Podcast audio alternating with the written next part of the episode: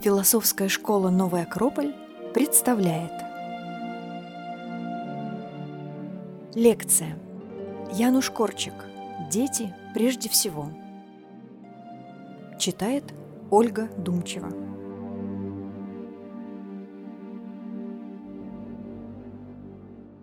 Мы сегодня с вами встречаемся для того, чтобы поговорить об одном очень настоящем человеке, я бы так сказала. Дело в том, что у него скоро день рождения, 142 года со дня рождения Генрика Гольдшмидта, или, э, если вспомнить более известное его имя, Януш Корчик. 22 июля, 142 года назад, он пришел этот, на этот свет и прожил не очень большую, но, на мой взгляд, очень значимую и очень настоящую жизнь. И мне кажется, что такие люди, как Корчик, это люди, которых надо знать. Надо знать, как они жили, потому что только лишь знание о жизни этого человека, оно возвышает твое сознание, облагораживает тебя, делает тебя чище и лучше. И поэтому сегодня тема нашей лекции Януш Корчик «Дети прежде всего». Э, надо сказать, что прежде чем перейти к рассказу о самом Корчике, очень хочется немножечко поразмышлять вместе с вами о том, как рождается в жизни человека его предназначение, как рождается то, что станет такой красной нитью его жизненного пути. Вот интересно, что Корчика или у Генрика, у маленького Генрика, которого назвали, кстати, в честь его еврейского деда Герш, или на польский манер Генрик. Генрика с самого детства было какое-то удивительное желание, стремление – огромное количество тех мыслей, которые мы бы назвали мечтаниями. И несмотря на то, что он казался посторонним достаточно странным ребенком, он был тих, задумчив. Отца, это, который был известным варшавским адвокатом, это немножечко раздражало, и он называл сына Розиней, тогда как бабушка очень любила внука, и ей импонировало в нем вот это вот такое мечтательное состояние. Она часто заступалась за Генрика перед отцом. И сам Януш пишет в дневнике в своем, я не, не смогу не прочитать цитату из дневника, которым мы начнем рассказ о детстве Генрика. Папуля называл меня в детстве растяпой и олухом, а в бурные моменты даже идиотом и ослом. Одна только бабка верила в мою звезду. Они были правы, поровну. 50 на 50. Бабуни и папа. Бабушка давала мне изюм и говорила «философ». Кажется, уже тогда я поведал бабуне в интимной беседе мой смелый план переустройства мира. Не больше, не меньше, а только выбросить все деньги. Как и куда выбросить, что потом делать, я толком не знал. Не надо осуждать слишком сурово. Мне было тогда пять лет, а проблема ошеломляюще трудная. Что делать, чтобы не стало детей грязных, оборванных и голодных, с которыми мне не разрешается играть во дворе, где, кстати, под каштаном был похоронен в вате, в жестяной коробке от леденцов первый покойник, близкий и дорогой мне, на сей раз только Кеннери. Его смерть выдвинула таинственную проблему вероисповедования. Я хотел поставить на его могиле крест, Дворничка сказала, что нельзя, поскольку это птица, и это нечто более низкое, чем человек. Даже плакать по ней грех. Подумаешь, дворничка. Но хуже, что сын домового сторожа заявил, что Кеннерь был евреем. И я. Я тоже еврей, а он поляк, католик. А я, он в раю, я, наоборот, если не буду говорить плохих слов и буду послушно приносить ему украденный дома сахар, попаду после смерти в то место, которое по-настоящему адом не является, но там темно, а я боялся темных. Родители, несмотря на то, что были, так скажем, еврейские активисты, и очень мало или практически ничего не говорили сыну о его еврейском происхождении. И Генрик не знал ни иврита, ни идиша. Он получил солидное воспитание, воспитание российское, русское. Он рос настоящим патриотом польского государства, которое в то время входило в состав России. Он закончил русскую академию, но учился в ней и трем языкам, э, немецкому, французскому, русскому, польскому. Еще не окончив гимназии, Генрик уже в совершенстве владел всеми этими языками. Но вот когда Генрику исполняется 11 лет, происходит трагедия. Обанкротился отец Генрика. Он был юристом, адвокатом. И происходит то, что иногда происходит с людьми. Но мало того, что отец обанкротился, он не переживает этой трагедии и заболевает, он теряет рассудок. Время от времени начинает попадать в места не столь отдаленные, в разного рода клиники для таких случаев, на которые нужно тратить определенную сумму денег. И потихонечку все деньги, которые заработал сам отец, они уходят, они растворяются. И Генриху не исполняется еще и 12, когда, продолжая учиться в гимназии, Генрих начинает работать. Он становится гувернером в богатых домах и зарабатывает на жизнь репетиторством. А, тем самым помогая матери и младшей сестре Анне. В те времена в школьном дневнике он пишет «Чувствую во мне сосредотачиваются неведомые силы, которые взметнутся снопом света, и свет этот будет светить мне до последнего вздоха. Чувствую я близок к тому, чтобы добыть из бездны души цель и счастье. Я существую не для того, чтобы меня любили и мною восхищались, а чтобы самому действовать и любить. Недолго окружающих мне помогать, а я сам обязан заботиться о мире и о человеке. Ну, согласитесь, для 14 лет очень зрелые раз, размышления. И ну, вот эти вот мысли, мысли о смысле жизни, о предназначении, которые зрели, которые вызревали в душе молодого уже подростка и юноши Генрика Гольдшмидта, они продолжали формироваться, а тем временем, окончив русскую гимназию, в последний год перед началом нового столетия молодой Гольдшмидт поступает на медицинский факультет Варшавского университета в Варшаве. Варшава, как я уже сказала, входит в состав Российской империи. И интересно, что параллельно с обучением в Варшавском университете молодой студент Гольдшмидт преподает на тайных курсах, запрещенных царской администрацией, работает в бесплатной читальне для бедных, учит в школе, зарабатывает репетиторством, участвует в студенческих демонстрациях, и в какой-то момент молодой Генрик арестован и какое-то время проводит в застенках. Интересно, что уже в то время, начиная с первого буквально курса «Свободные часы», студент проводит в беднейших кварталах.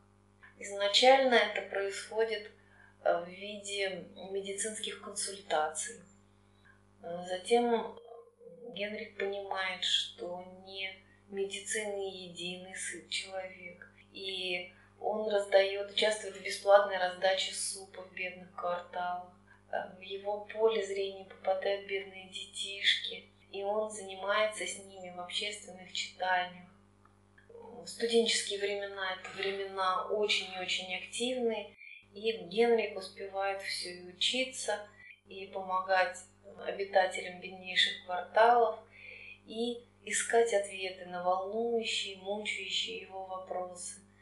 Он много, очень много читает, очень много читает философии от Платона до Ницше, работы Менделя, Фрейда.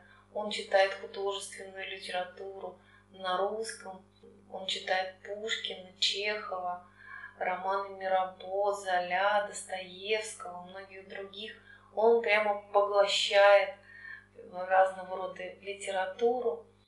И практически с первого же курса начинается его литературно-журналистская деятельность. Он, сам Корчик всегда говорил, что его литературный талант сформирован великой русской литературой XIX века. И был среди писателей русских один, который оставил неизгладимый след. Ну, я могу, конечно, ошибаться, но мне кажется, что многие работы художественные, они имеют такой, ну что ли, особенно ранние работы, они очень похожи. Вот это вот перо Антона Павловича Чехова, кем буквально был заворожен молодой Генрих, и перо молодого Януша Корчика, такой псевдоним взял себе Генрих, они очень и очень созвучны, если не похожи.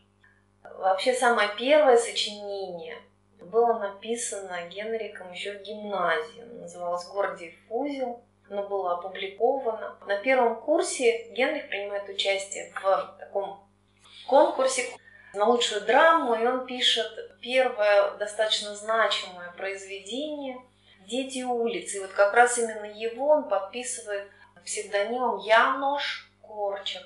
Но, как вводится в канцелярии, буковку О заменяется на буковку У, и он появляется в печати как Януш Корчак. И его рассказы и дальнейшие повести печатаются уже именно под этим псевдонимом, причем они печатаются не только в Варшаве, а и в Кракове, и даже в Москве и Петербурге. Выходит его первая повесть «Дитя гостиной», очень такая интересная. Я бы сказала, что она социополитична, то есть она рассказывает не только о конкретной жизни конкретной, так скажем, семьи, она рассказывает в целом о состоянии дел в государстве, в обществе. Но вот эта вот первая повесть «Дитя гостиная», она называется, не знаю, назвала или нет, она приносит автору первый успех и известность. И именно после вот этой вот повести он себя уже позиционирует, и э, как писатель, и труд писательский становится неотъемлемой частью жизни Корчика. Э, дети улицы, дитя гостиной, моськи, ёськи и срули, в общем, достаточно много он написал всего, многие вещи переведены на русский, но не все, к сожалению. И после того, как он заканчивает Варшавский университет, он, соответственно, заканчивает как медик. Начинает врачебную практику, причем становится врачом-педиатром. Тоже наверняка не случайно. Итак, врач-педиатр небольшой детской больнице Варшавы. И это были очень важные годы. Впервые Корчик сталкивается с детской болью. И много лет спустя он напишет, больница показала мне, как достойно, зрело и мудро умеет умирать такое отношение к ребенку, которое потом звучит со страниц разных произведений, но для меня в свое время стало таким откровением, открытием. Просто любить ребенка, уважать его, ценить те вещи, которые очень часто в его времена, во времена его жизни недооценивались. А через некоторое время, буквально через год после начала врачебной практики, начинается русско-японская война. И как российский поданный, как врач, Корчук участвует в войне, в полевом госпитале, рискует собственной жизнью, спасает много раненых и возвращается с войны через два года и снова работает в одной из детских клиник. И заражается тифом, и это такая печальная часть его истории. Он очень долго находится на грани жизни и смерти, и за ним ухаживает его мама, которая вскоре сама заражается, которая погибает от тифа. И когда Корчик приходит в себя, его матери уже И сразу после войны Корчик путешествует по Европе на свои деньги. Он изучает педиатрию, он ездит в Берлин, в Париж, в Лондон – он читает записи швейцарского педагога Пестолоци знаменитого. И, конечно же, оказываясь в детских клиниках Парижа, Лондона и сравнивая их с тогдашними российскими клиниками, российскими больницами, он, как он пишет, испытывает непроходящее чувство стыда.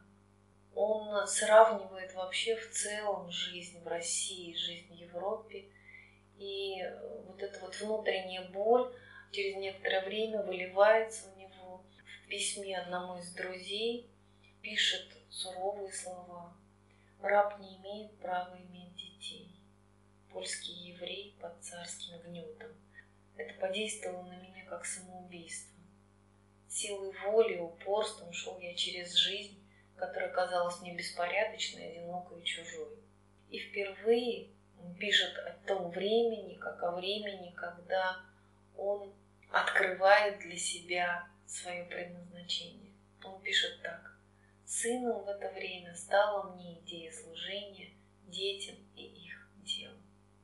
И он работает больничным врачом, он становится достаточно известным специалистом в купе с его литературной деятельностью, он получает высокие гонорары от богатых пациентов. И деньги из гостиных перекочевывают на улицу. Дети болеют всюду, и доктор по мере сил восстанавливает социальную справедливость. А, как он пишет, хотя бы в одном квартале или хотя бы на одном чердаке. Он получает высокие гонорары от богатых пациентов и даром лечит детей бедняков. Параллельно происходит еще одно событие, судьба словно бы ведет его. Достаточно случайно, но он где-то в возрасте 30 примерно лет попадает в такую историю летнюю, в детские летние колонии, где основной контингент это сироты и дети из малоимущих еврейских семей. И он там работает воспитателем, работает два лета подряд. И похоже, что именно в течение этих двух летних периодов формируется выбор его главной профессии.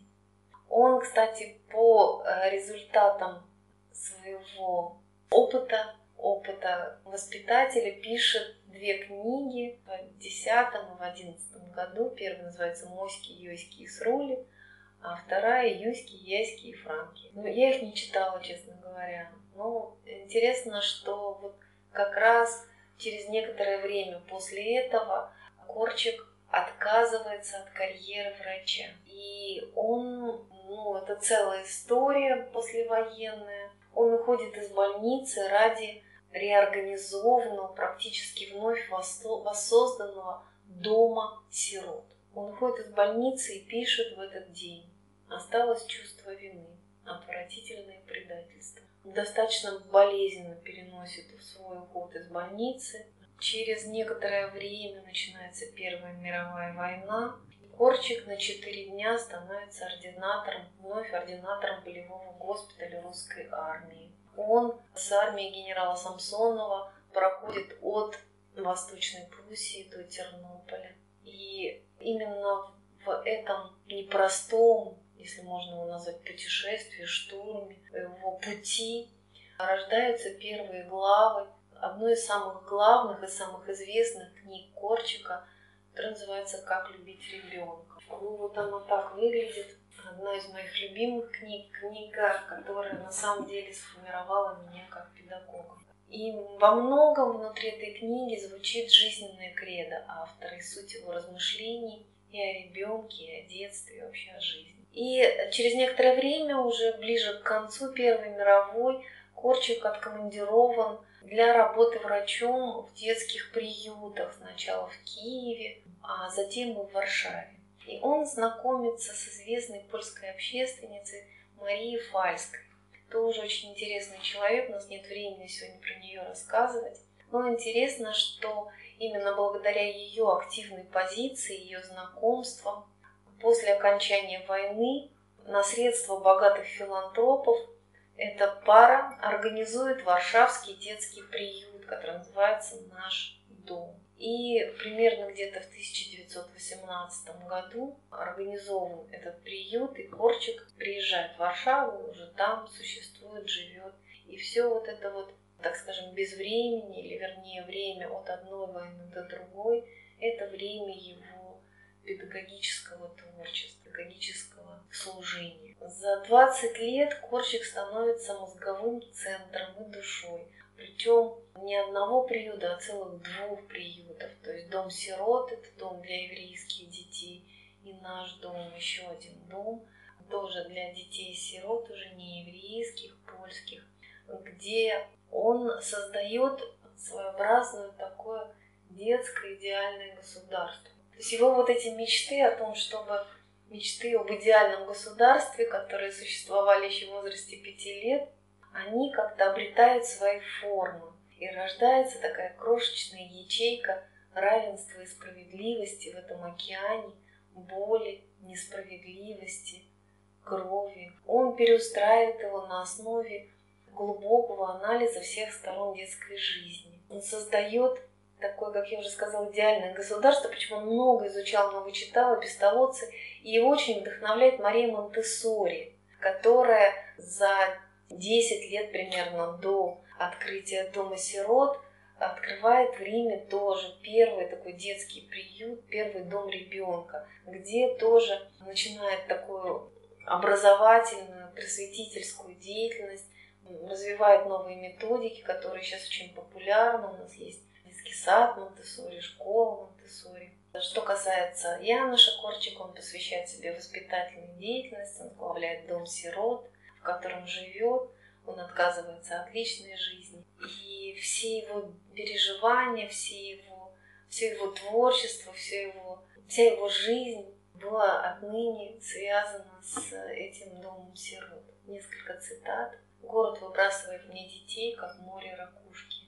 а я ничего, только добр с ним. Еще одна цитата того времени. У меня такое впечатление, что сюда присылают отбросы как детей, так и персонала из родственных учреждений. Но постепенно, благодаря усилиям Фальской и Корчика, приют для еврейских сирот переезжает в большое трехэтажное здание, и начинается такая новая эра, новая эпоха для, для дома сирот. Конечно же, если рассказывать о том, что это за детская республика, это тема вообще отдельного, ну, мне кажется, все-таки отдельной лекции. И немножечко я расскажу о той системе самоуправления, которая существовала в Доме сирот. Самоуправление должно было служить самовоспитанию, воспитанию самостоятельности и справедливости, так говорил э, Януш Корчик. Роль же воспитателя в самоуправлении – это роль помощника.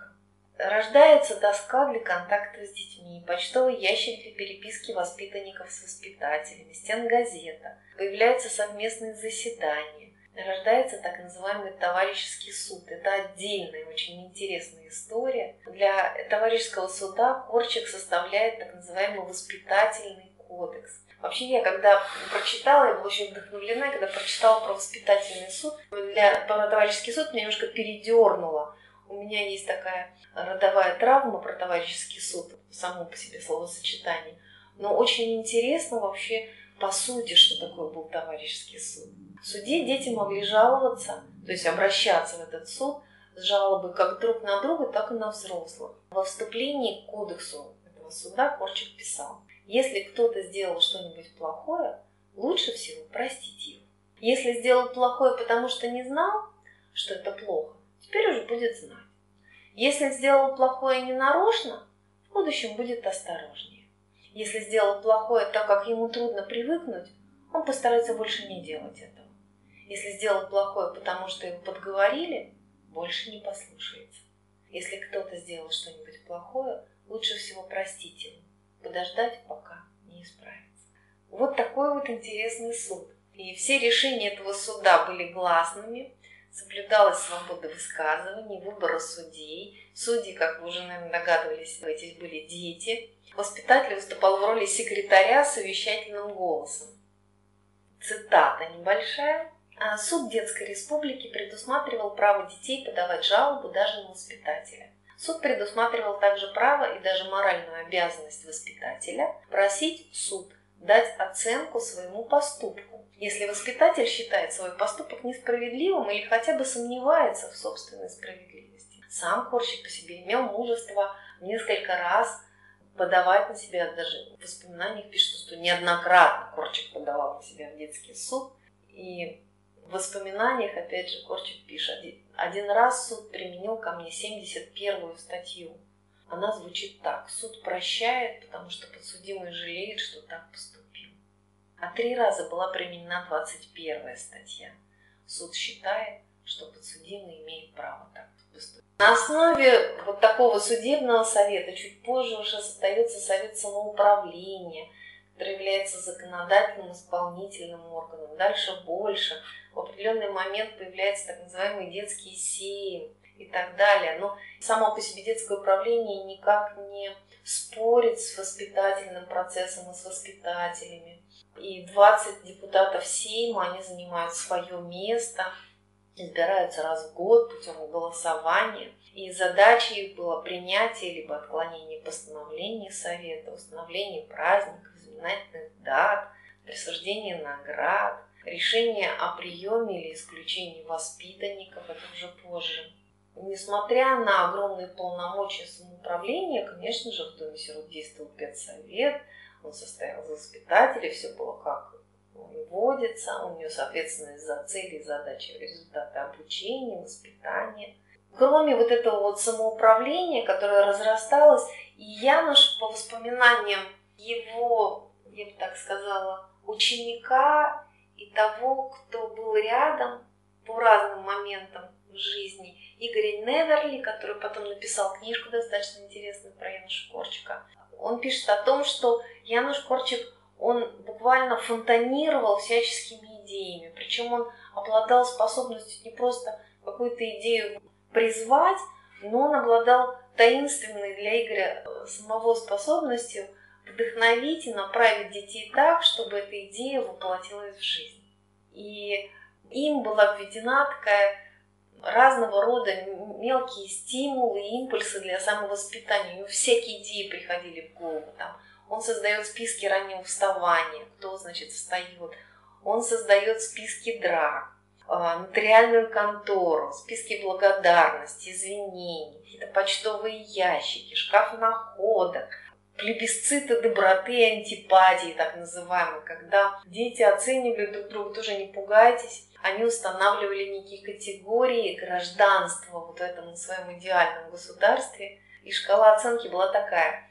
Товарищ, это первый как бы жилец, следующий уровень безразличный жилец, и последний уровень назывался обременительный новичок.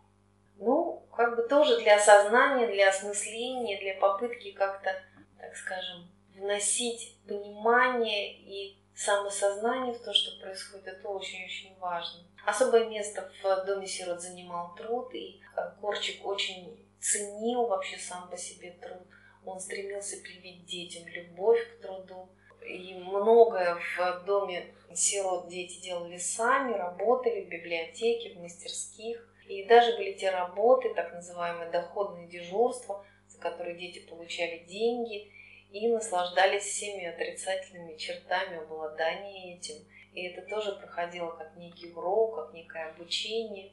Много было всяческих наград и поощрений. И, конечно, было огромное количество праздников, чудесных, иногда спонтанных, импровизированных, иногда необычных, ну, типа праздника первого снега или праздника самого длинного дня, когда можно было не спать. И, конечно же, вот душой этого дома сирот все эти годы был Януш Корчик, и он за огромным количеством гениальных, прекрасных, очень таких ярких идей стояла какая-то такая глубина и тонкость его, и понимание смысла и сути всего того, что происходит, и всего того, чему он является таким катализатором сохранилось его обращение к детям, которые покидали детский дом, ну, когда они подрастали, они выходили во взрослую жизнь.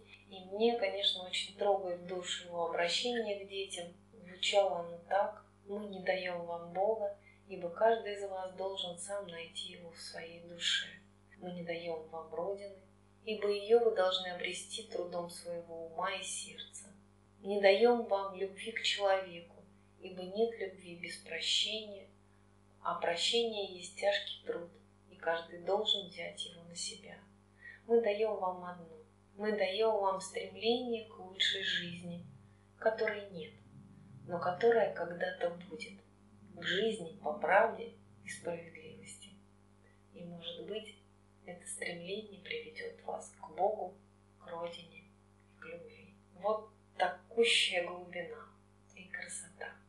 Это что касается детского дома, дома сирот. Было еще одно детище у Януша, проект, который как раз вместе с Игорем Ниверли, польским тоже журналистом, писателем, был создан и уже потом продолжен Игорем. Это газета, которая называется «Малый Пшеглянд». Это обзор, соответственно, это такая польская газета или польскоязычная газета, которая родилась как некая такая одна идея, с которой пришел Януш в редакцию одного польскоязычного еврейского издания, еврейской газеты, которая называлась «Наше обозрение», «Наш пшеглен». И редакция этого издания одобряет идею Корчика о создании еженедельного приложения, которое называлось бы «Малый пшеглен» или «Маленькое обозрение». И сам Януш говорит, это будет первая в мире газета, созданная детьми для детей. Наверное, для нас, живущих уже в 21 веке, это не так, чтобы очень удивительно, но в те времена в Польше это было потрясением. Потрясением, связанное с тем, что детский голос не звучал нигде. Дети, а тем более дети бедные, они не могли не то что писать, говорить-то было нельзя, больше молчали. Но вот эта вот идея, чтобы они заговорили, чтобы детки заговорили, чтобы они делились тем, что проживают, вот она настолько грела Януша Корчика, что он прямо, прямо вот этой идеей делился, писал ей везде несколько слов, цитат Корчика. В журнале будет освещаться все, что касается школьников и школы. А редактироваться он будет так, чтобы не давать в обиду детей и следить, чтобы во всем была справедливость. В нем будет три редактора.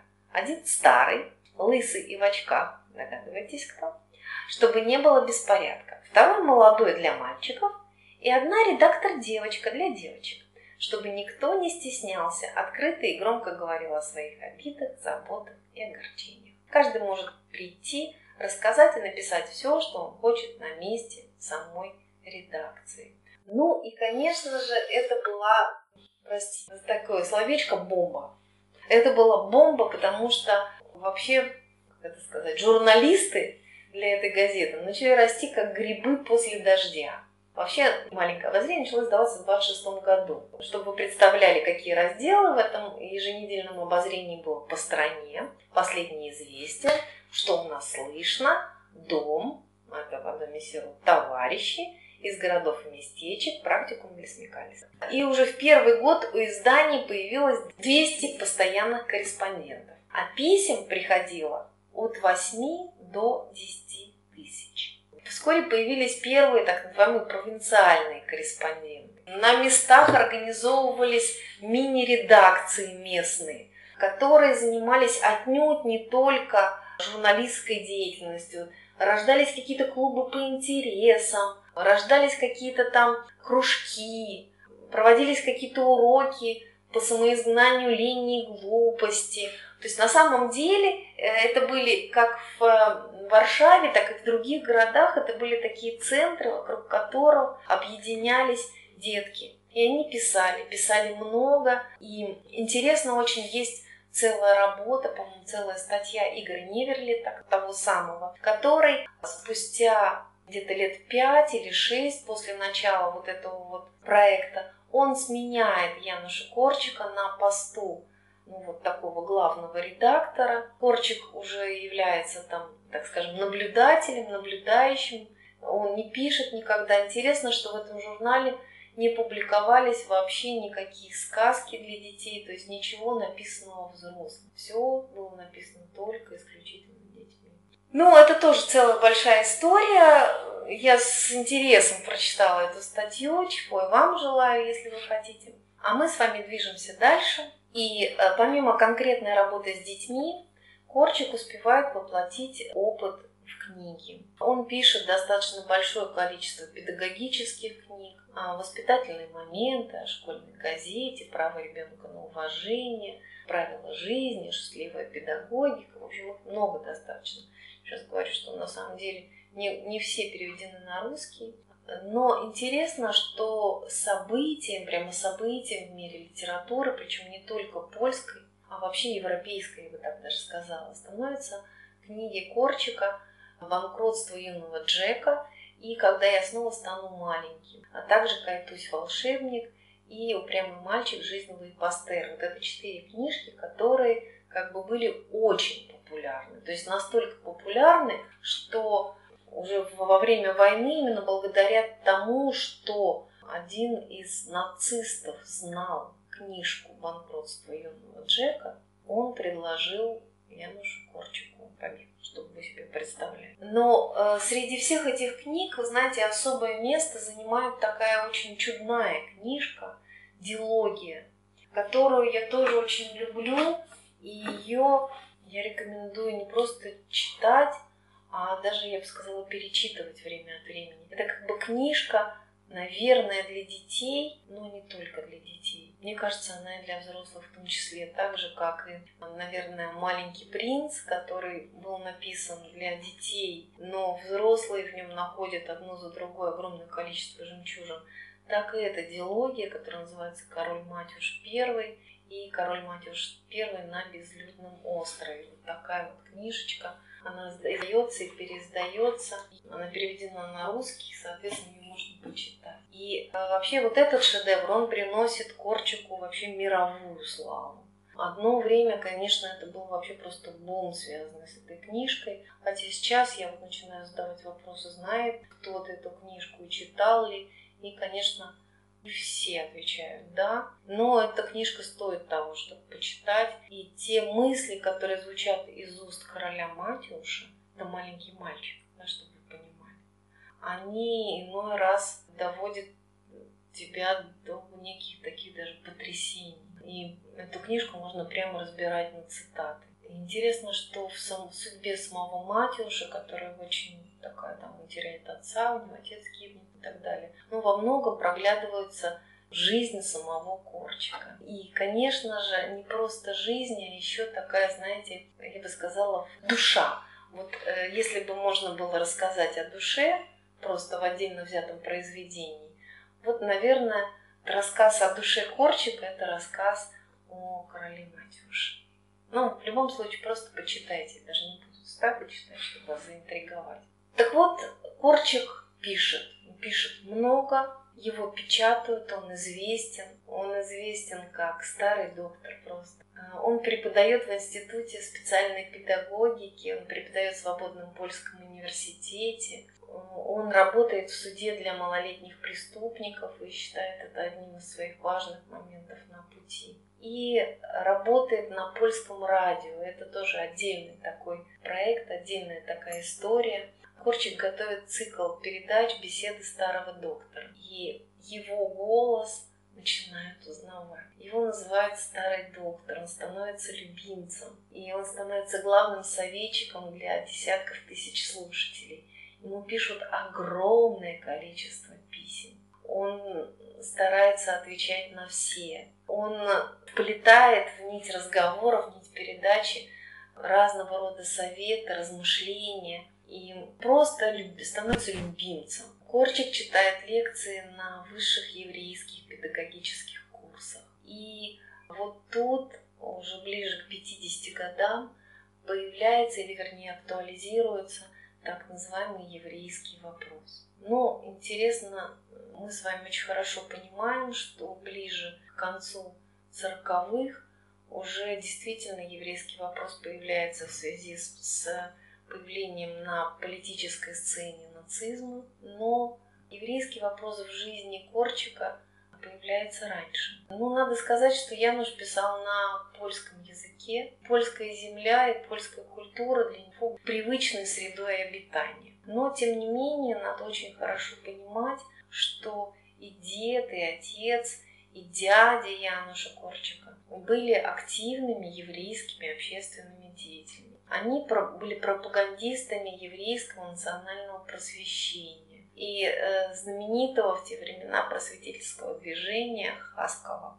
Но это движение за против дискриминации евреев, за включение евреев в культурную просветительскую жизнь тогдашней Европы. Дед Януша, дед Генрика, был постоянным автором еврейского общественно-политического журнала «Хамагид». Отец и дядя работали над монографией об истории евреев, над книгой портреты прославленных евреев XIX века, издавали еврейский литературный календарь. То есть на самом деле ощущение принадлежности к еврейскому народу также с детства передавалось Генрику и никогда не покидало писателя. То есть он был, ну, мне кажется, даже достаточно можно назвать его набожным человеком. И он в определенный момент времени дважды побывал в Палестине, в Израиле, жил там и работал. И интересно, что в определенный момент он начал задумываться над тем, чтобы переехать навсегда в Палестину. Ну, понятно, что в его письмах и книгах звучит много из Талмуда, много из Библии. И вот в «Короле Матюше Первом» тоже есть такие переклички Э, из Талмуда, из Библии. И он много цитирует. И когда Гитлер приходит к власти в Германии, он становится польским представителем в еврейском агентстве. И в два года подряд, по-моему, в 35-м и в 36-м, он посещает Палестину. И в Палестине интересно, что происходит его встреча с достаточно большим количеством его бывших воспитанников. Почему? Э, это еще одна такая история интересная. В те времена набирала силу, развивалась, набирала силу так называемое кибуцное движение. Мне, конечно же, сложно. Это начало 20 века. Что это за движение, не буду вас спрашивать, просто расскажу. Многие еврейские репатрианты мечтали о создании общества справедливости. Естественно, что уж выпускники-то дома сирот точно об этом мечтали и были готовы на все, чтобы воплотить эти мечты на практике. И, соответственно, примерно, мне кажется, в 1909 году как раз переселенцы из России создали первый так называемый кибуц. Ну, его часто еще называют еврейским колхозом, но это не совсем так. И вот эти вот кибуцы, то есть некие объединения людей, начали создаваться на палестинской земле достаточно быстро. То есть к началу Второй мировой войны уже было 8 кибуцев. К моменту обретения Израилем независимости 170 а в 80-е годы 20 века 250. Это коммуны, это коммуны, которые создавались по представлениям в идеальном государстве. Было такое, с одной стороны, некая такая коммунистическая вибрация, веяние. С другой стороны, конечно, многие вещи, многие основы, которые были приняты как некие законы в кибуцах, они были взяты из Талмуда, и из Библии. Но так или иначе, до сих пор многие общины существуют, и это тоже интересная очень тема. И, конечно же, вот в мечтах о идеальном государстве Януш не мог пройти мимо вот этого кибуцного движения. И он очень был вдохновлен этим. И был настолько вдохновлен, что в 1937 году он написал «Приблизительно в мае еду Палестину. И именно на год, и именно в Иерусалим. Я должен изучить язык. А там поеду, куда позовут. Самое трудное было решение. Я хочу уже сегодня сидеть в маленькой темной комнате с Библией, учебником, словарем иврита. Там самый последний не плюнет в лицо самому лучшему только за то, что тот еврей. Ну вот такая вот боль, боль уже такая навеянная появлением фашизма, гитлеризма. Она звучит в его душе, но этой мечте не суждено сбыться, не буду вас, вам задавать вопрос, почему это так. Приведу цитату. «Моему отъезду помешала невозможность покинуть моих сил». И вот этот момент, который звучит в названии нашей лекции сегодняшней «Дети», прежде всего он сработал. И единожды принятое на себя такое обязательство, сказала, клятва или внутреннее обещание, обед, служить детям и их делу, оно сделало невозможным поездку в еврейский кибуц в Палестину. А тем временем наступает Вторая мировая война. 1 сентября 1939 года она началась, и Корчик который никогда особо не гордился тем, что он служил, что у него есть мундир польской армии. Когда объявили мобилизацию в Польше, Польше Корчик вынул из нафталина свой майорский мундир, пишет Игорь Неверли, и попросился в армию. Начальники в соответствующих инстанциях обещали, но мало что могли сделать в невообразимом хаосе, который тогда существовал. Что предпринять для защиты рук? Что делает Януш Корчик? Мне кажется, это такой, ну, как бы шаг, и не скажу, что подвиг, но что-то героическое в этом точно есть. Неверли пишет, на Варшаву падают первые бомбы, и сквозь их грохот люди услышали знакомый голос микрофона польского радио снова стоял старый доктор. Это не были уже сказочные радиобеседы из области шутливой педагогики для взрослых и детей. Старый доктор говорил об обороне Варшавы, о том, как должны вести себя дети в различных ситуациях опасных. Он служит детям, как может. И не только тем, кто живет в интернате, а всем, кому может. И он продолжает вести радиобеседы, продолжает поддерживать духовно, душевно поддерживать всех и взрослых, и детей, которые оказались в очень и очень тяжелой ситуации. Он пишет воззвание к евреям с просьбой о пожертвовании для сирот, потому что, конечно же, во времена начала войны больше всего начинают страдать дети из дома сирот. И опять же, слова, которые звучат из его уст, они просто до глубины души. Кто бежит от истории, пишет он, того история догонит. Мы несем общую ответственность не за дом сирот, а за традицию помощи детям. Мы подлецы, если откажемся. Мы ничтожество, если отвернемся. Мы грязны, если испоганим ее. Традицию лет.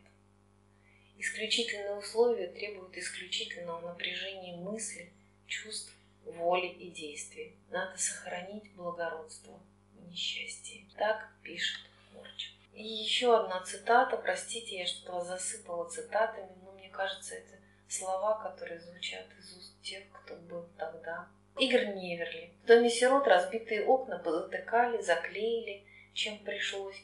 Однако осенний ветер гулял по залу. Дети сидели за столами в пальто, а доктор был в высоких офицерских сапогах, и в мундире. Я высказал удивление по поводу того, что все еще вижу на нем эту униформу. Вроде ведь он никогда не питал к ней особого пристрастия. Напротив, то было прежде, ответил доктор. Теперь другое дело. Пан доктор, ну это же бессмысленно. Вы провоцируете гитлеровцев, мозоли им глаза мундиром, которого уже никто не носит. То-то и оно, что никто не носит. Это мундир солдата, которого предали, отрезал Корчук. Он снимает мундир только год спустя, вняв настойчивым просьбам друзей, доказавших, что он подвергает опасности не только себя, но и детей. И именно в мундире Корчик уже в сороковом идет хлопотать о возвращении детям из дома сирот подводы с картофелем, который был реквизирован властями. И его арестовывают.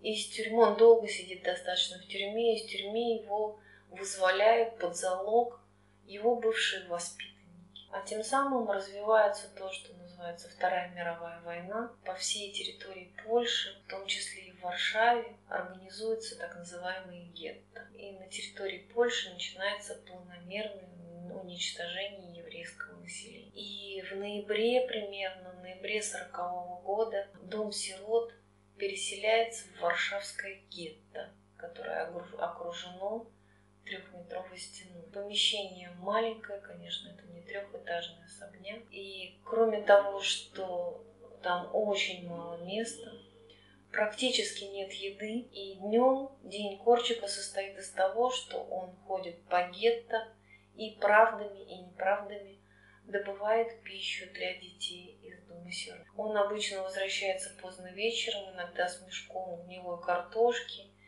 иногда с пустыми руками. Если он находит либо картошку, либо морковку, либо что-то еще. Если это удается, он счастлив. Если нет, он продолжает поиски на следующий день. По ночам он ухаживает за больными детьми, которые располагаются у него же в кабинете отдельно от других детишек. И он приводит в порядок свои бумаги, свои наблюдения за детьми. Он пишет дневник. Положение детей в доме сирот, заключенных в Варшавское гетто, с каждым днем ухудшается. Не хватает одежды, не хватает белья, не хватает самых элементарных лекарств, не хватает мыла, все сложнее добывать еду, все чаще дети болеют, все больше больны. Но по-прежнему работает детский сейм, товарищеский суд, по-прежнему издается детская газета, и практически до последнего дня в классах идут уроки. Рядом с Корчиком остается горстка его друзей, его сподвижников. И надо, наверное, отдельно сказать об одном из них, Поляке, которого звали пан Залевский. Это был сторож дома сирот, и когда приют отправили в гетто, ну, вы себе представляете, что гетто это территория для евреев. Он не был евреем, но он сам пошел с еврейскими детьми и таким образом раз и навсегда выбрал свою судьбу. Когда ему задали вопрос на тему его выбора, он был очень немногословен, произнес четыре слова я им там пригожусь. И в результате самого пана Залевского расстреливают уже прямо во дворе Дома сирот в тот момент, когда детей из Дома сирот забирают. А отдельная, пожалуй, история, но она не очень долгая, но о ней тоже нужно сказать. За более чем 700 дней, два года жизни в гетто Корчик мог огромное количество раз спастись. Такая возможность ему представлялась не один раз. И только Игорь Неверли ему предлагал несколько раз это. Он просто приносил с собой пропуск на двух человек, таким образом, чтобы Корчик мог выйти из гетто. Ему были приготовлены документы, ему была снята квартира за пределами гетто. Но Корчик отвечал каждый раз примерно одно и то же. Надо на деле подтвердить то, чему я был верен, что проповедовал в течение всей моей жизни, то есть верность ребенку. И предложений уйти из гетто было так много, и они так удручали старого доктора, они так ему были болезненны, что в одной из бесед с человеком с той стороны гетто он в конце разговора его поблагодарил, что тот не предлагает ему спасения поблагодарил и сказал спасибо за такт и понимание. Ему было очень больно, ему было тяжело каждый раз, так скажем, благодарить и отказывать, но он по-другому не мог. Игорь Неверли. На Белянах мы сняли для него комнату, приготовили документы. Корчик мог выйти из гетто в любую минуту, хотя бы со мной когда я пришел к нему, имея пропуск на два лица. Но Корчик взглянул на меня так, что я съежился. Смысл ответа доктора был такой. Не бросишь же своего ребенка в несчастье, болезни или опасности. А тут 200 детей. Как оставить их одних в запломбированном вагоне и в газовой камере? И можно ли мне это все пережить? Ну, Януш Корчик Старый доктор имел, по-видимому, имел сведения о готовящейся ликвидации гетто о готовящемся уничтожении евреев польских. У него было немало польских друзей, и известные польские врачи, педиатры, общественной деятельности, много с кем был знаком. И было похоже, что он знал, он понимал, что скоро придет конец. И он совершает, ну, на мой взгляд, очень два очень сильных и, мне кажется, важных действий. Ну, давайте себе представим. Дети маленькие, совсем маленькие. То есть начиная совсем с малышатик, двухлетних, трехлетних, до 16 лет, живут. И становится понятно, что они скоро погибнут. Корчик пытался каким-то образом ответить на вопрос, что делать. Вот что делать в этой ситуации, как облегчить этот путь. И он совершает два очень важных действия. Ну, надо сказать, что воспитанники Корчика изучали иврит и основы иудаизма, и он, по большому счету, была вот эта вот часть религиозная внутри Дома сирот. Поэтому за несколько недель до главного праздника еврейского, до Песаха, Корчик проводит тайную церемонию. Он, держа книгу Торы в руках, берет с детей клятву, чтобы те были хорошими евреями и честными людьми. То есть он проводит такую, что ли, церемонию посвящения детей во взрослых, во взрослых людей.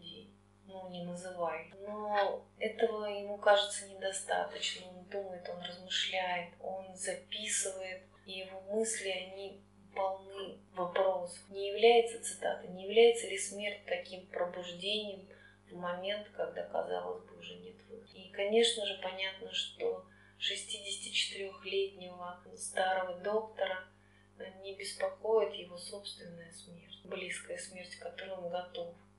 Его беспокоят дети, которых он лечит, которых он кормит, добывая всеми возможными способами картошку, муку, крупу. Дети болеют. Но как их подготовить, как их...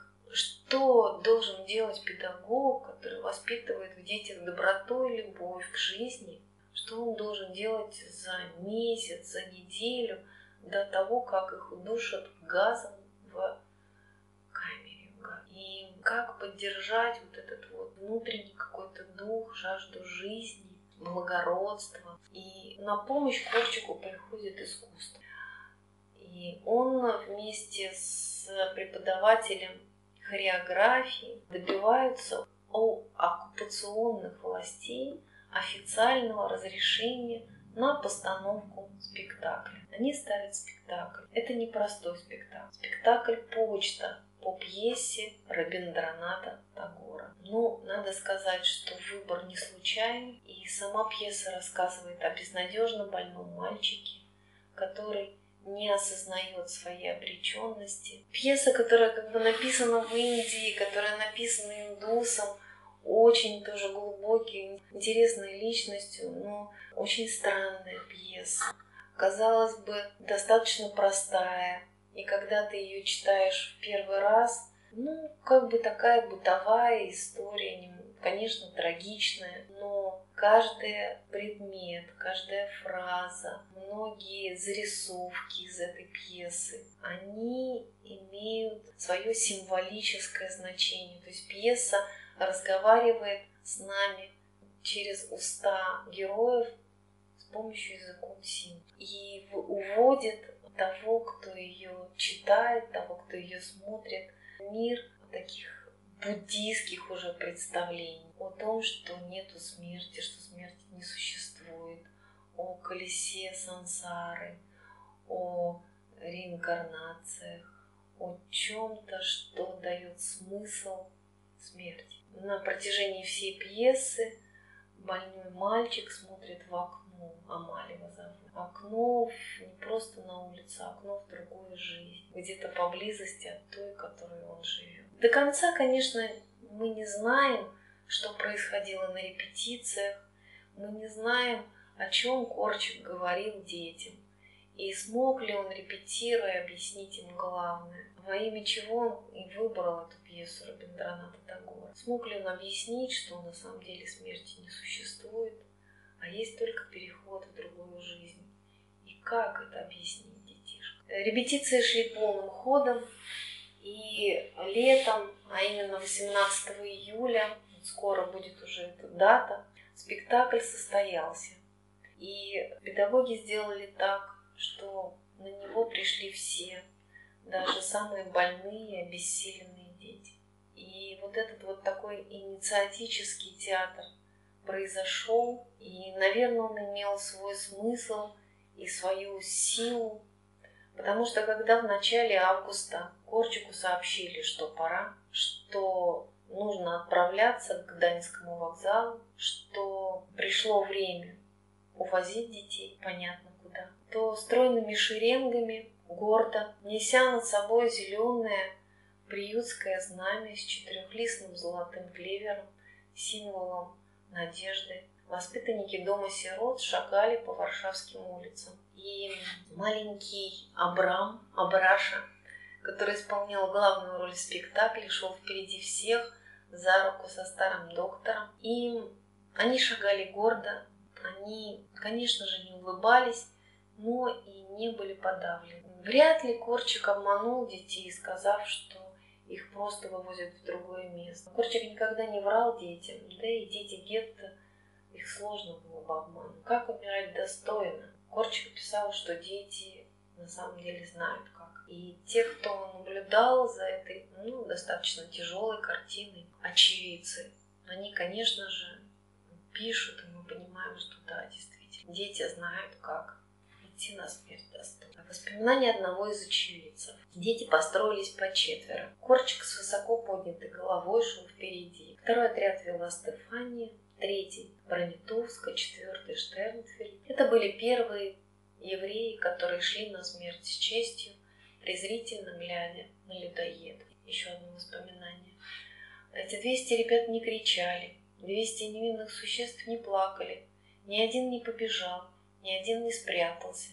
Они только теснились, как птенцы, возле своего учителя и воспитателя, своего отца и брата. Так вот, как раз тот момент, когда дети вместе с Корчиком пришли на вокзал, на Гданьский вокзал, и начали детей загружать в вагоны. Немецкий офицер, читавший банкротство юного Джека и узнавший автор, подошел к Корчику и предложил ему спасение. Начал уговаривать Корчика, чтобы его могли спасти.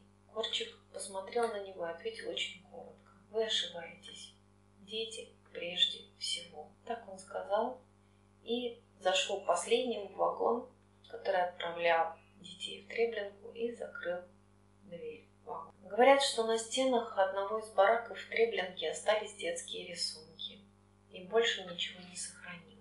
На месте смерти Корчика в Треблинке стоит большой камень. На нем короткая надпись «Януш Корчик и дети». Ну и 6 или 7 августа 1942 года 200 детей из приюта вместе со старым доктором с Янушем Корчиком погибли в лагере смерти Треблин. И несколько слов из дневника последних записей Корчика, который во многом объясняет как раз то, что пытался передать Корчик детям. Чем жил, то и передавал. Последний год, последний месяц или час.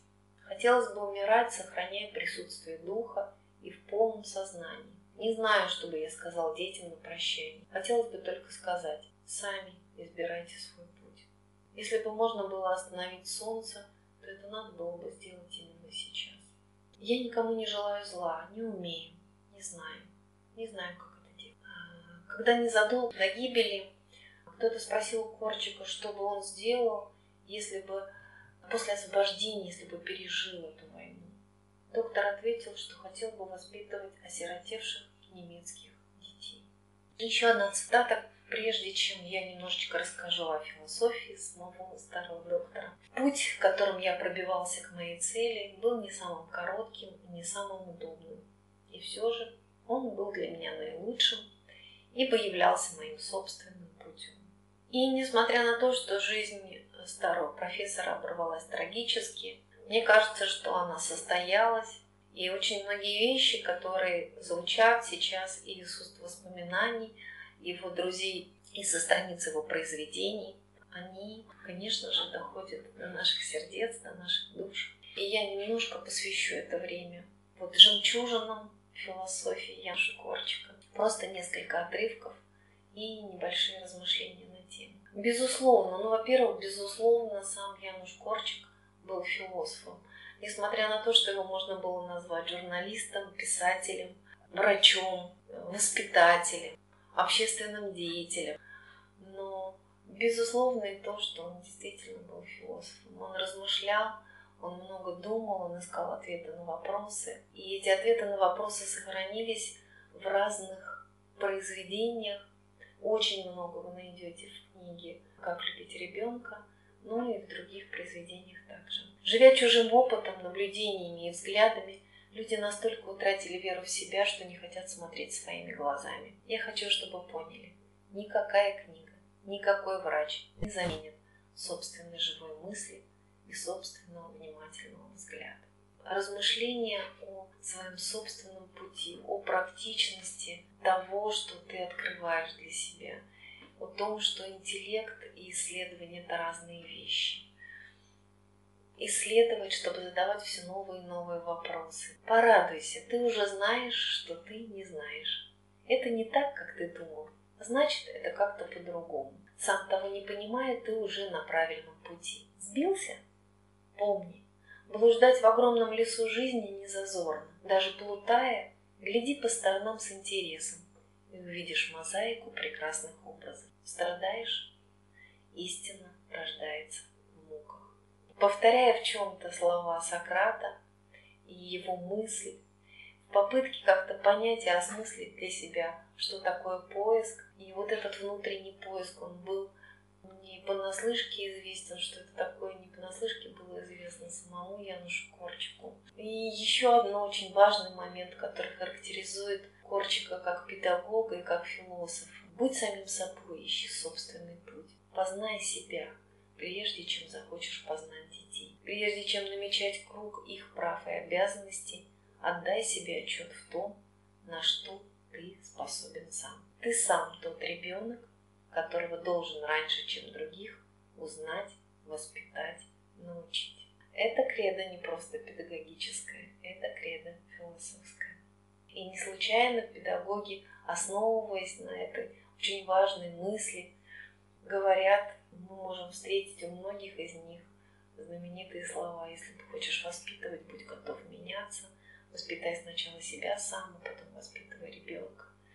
И вообще сама по себе тема воспитания, как главная тема любого изменения, это вот тоже очень важный момент. Он говорил о жизни здесь и сейчас, это тема очень популярна нынче, жить не завтра, не послезавтра, а здесь и сейчас. Он много об этом писал. Он писал о трудном и писал о том, что очень важно, чтобы человек проходил через трудные, повторяя еще раз философскую мысль о том, что существует мистическая связь между трудным и ценным. Помни, в конфликтах с совестью вырабатывается моральная стойкость. Ибо если не ошибается и не учится бороться с искушениями, он вырастает пассивно-нравственным. Ну, ребенок в смысле. По отсутствию возможности согрешить, а не активно-нравственным нравственным благодаря сильному сдерживающему началу. Да и может ли обойтись любовь к правде без знания дорог, которыми ходит Кривда?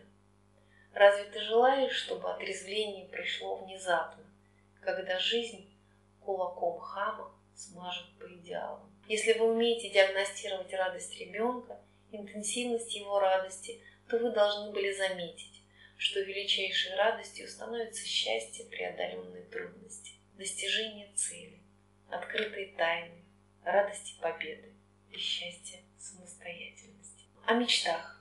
В мечту воплощаются чувства, которые не находят применения в действительности. Мечта становится жизненной программой. Умеем мы ее расшифровывать, мы бы увидели, что мечты сбываются. Ну и еще одна фраза. Одна из грубейших ошибок считать, что педагогика является наукой о ребенке а не о человеке. И последнее, реформировать мир, это значит реформировать воспитание. Ну, не случайно звучит мысль, главная мысль Платона, которая говорит о том, что любая эволюция, любое изменение возможно только благодаря воспитанию. Есть те вещи в книгах, в работах Яноша Корчика, которые требуют размышлений, которые не сразу так скажем, ты принимаешь. Например, для меня очень долго не давалось понимание в одной из работ Корчик пишет об основных правах ребенка. Я сейчас вам их прочитаю, и вы поймете, что не так все просто, как кажется. Я взываю о правах ребенка. Может их больше, но я нашел три основных. Слушайте, какие. Право ребенка на смерть. Право ребенка на сегодняшний день и право ребенка быть тем, что он. У нас с вами не, так скажем, формат размышлений, дискуссий, каких-то диалогов, хотя это было бы, наверное, интересно. Я поделюсь только одной мыслью, которая ко мне пришла. Почему право ребенка на смерть? Ну, казалось бы, мы все говорим о праве ребенка на жизнь, да, мы говорим о свободе, о том, что жизнь это святое, а тут первым пунктом право ребенка на смерть. Немножечко он объясняет в другом месте, и я прочитаю цитат уже из другого места у Януша Корча, потом немножечко скажу. В страхе, как бы смерть не отобрала у нас ребенка, мы отбираем ребенку жизнь. Желая уберечь ребенка от бактерий дифтерита, не переносите его в атмосферу, насыщенную затхлостью скуки и безволия. Жизнь не любой ценой, а жизни не любой ценой пишет и мечтает Корчик.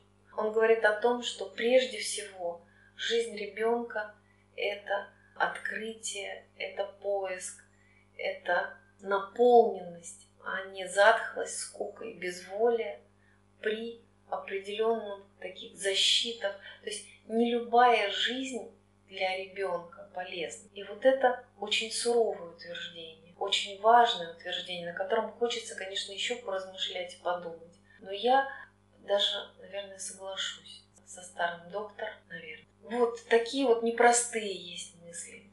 Отдельно совершенно я намеренно не читаю ничего, что связано с педагогикой, потому что педагогические мысли, педагогические находки, педагогические размышления Корчика – это прямо отдельная тема. Корчик – педагог, Корчик – воспитатель – это воспитатель с большой буквы. И, конечно же, есть такая фраза, она обычно используется для разных профессий. Если можешь не быть писателем, не будь им. Если ты можешь не быть художником, не будь им. Если ты можешь не быть педагогом, не будь им. Ну вот интересно и важно, наверное, что Корчик, он не мог не быть педагогом. Он действительно был педагогом с большой буквы. И для конца я взяла два отрывочка. Один отрывок воспоминаний о словах одного мальчика, который покидает дом сирот Корчику сказал. И вот эти вот слова, мне кажется, эти слова, они о многом говорят. Если бы не этот дом, я бы не знал, что на свете существуют честные люди, которые не крадут. Не знал бы, что можно говорить правду. Вообще я не знал бы, что на свете есть правда. Вот такое вот воспитание. И закончить я хочу нашу с вами встречу такую. Конечно, мне не очень бы хотелось, чтобы она была грустная, наверное, по-другому и нельзя, когда речь идет о каких-то трагических вещах. Но все-таки плачь, что ушло, не улыбнись, что было, по-моему, как-то так звучит эта фраза. Вот закончить я хочу молитвы воспитателя, которую в свое время написал Януш Корчик, и которая, которой я, наверное, не доросла, я читаю ее скорее как попытку как-то почувствовать, кто такой был сам Корчик. Потому что я как воспитатель, конечно, до нее еще не доросла. Я не возношу тебе длинных молитв, о Господи, не посылаю бесчисленных вздохов, не бью низкие поклоны, не приношу богатые жертвы во славу Твою и хвалу, не стремлюсь вкрасться к Тебе в милость, не прошу почести. Нет у моих мыслей крыльев, которые вознесли бы песнь мою в небеса. Слова мои не красочные, не благовонны, не цветисты. Устал я, измучен. Глаза мои потускнели, спина согнулась под грузом забот. И все-таки обращаюсь к Тебе, Господи, с сердечной просьбой. Ибо есть у меня драгоценность, которую не хочу доверить брату, человеку. Боюсь, не поймет, не проникнется, пренебрежет, высмеет. Всегда перед Тобой я, смиреннейший из смиренных, но в этой просьбе моей буду неуступчив. Всегда говорю с тобой тишайшим шепотом, но эту просьбу мою выскажу непреклонно. Повелительный взор свой устремлю ввысь небесную. Распрямляю спину и требую, ибо не для себя требую. Не спошли детям счастливую долю. Помоги, благослови их усилия. Нелегким путем их направь, ну прекрасно. А в залог этой просьбы прими мое единственное сокровище – печаль. Печаль и труд. Вот такой был человек, такой был педагог, такой был философ. И я искренне советую вам, почитайте, посмотрите, хотя бы откройте для себя. Кто-то, может быть, выберет короля Матюша и почитает эту книжку с детьми. Кто-то будет читать, как я, как любить ребенка. Почитайте. Я больше чем уверена, философ Януш Корчик принесет вам много вопросов, родит много мыслей и поведет вас по пути новых открытий себя, ваших детей. Спасибо вам большое. На этом мы заканчиваем.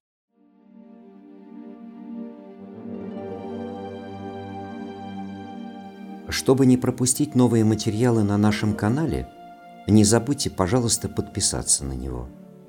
Приглашаем вас также в гости на лекции, практикумы, мастер-классы и курсы творческого развития, расписание которых можно найти на сайте философской школы «Новый Акрополь» акрополис.орг.ру. До встречи!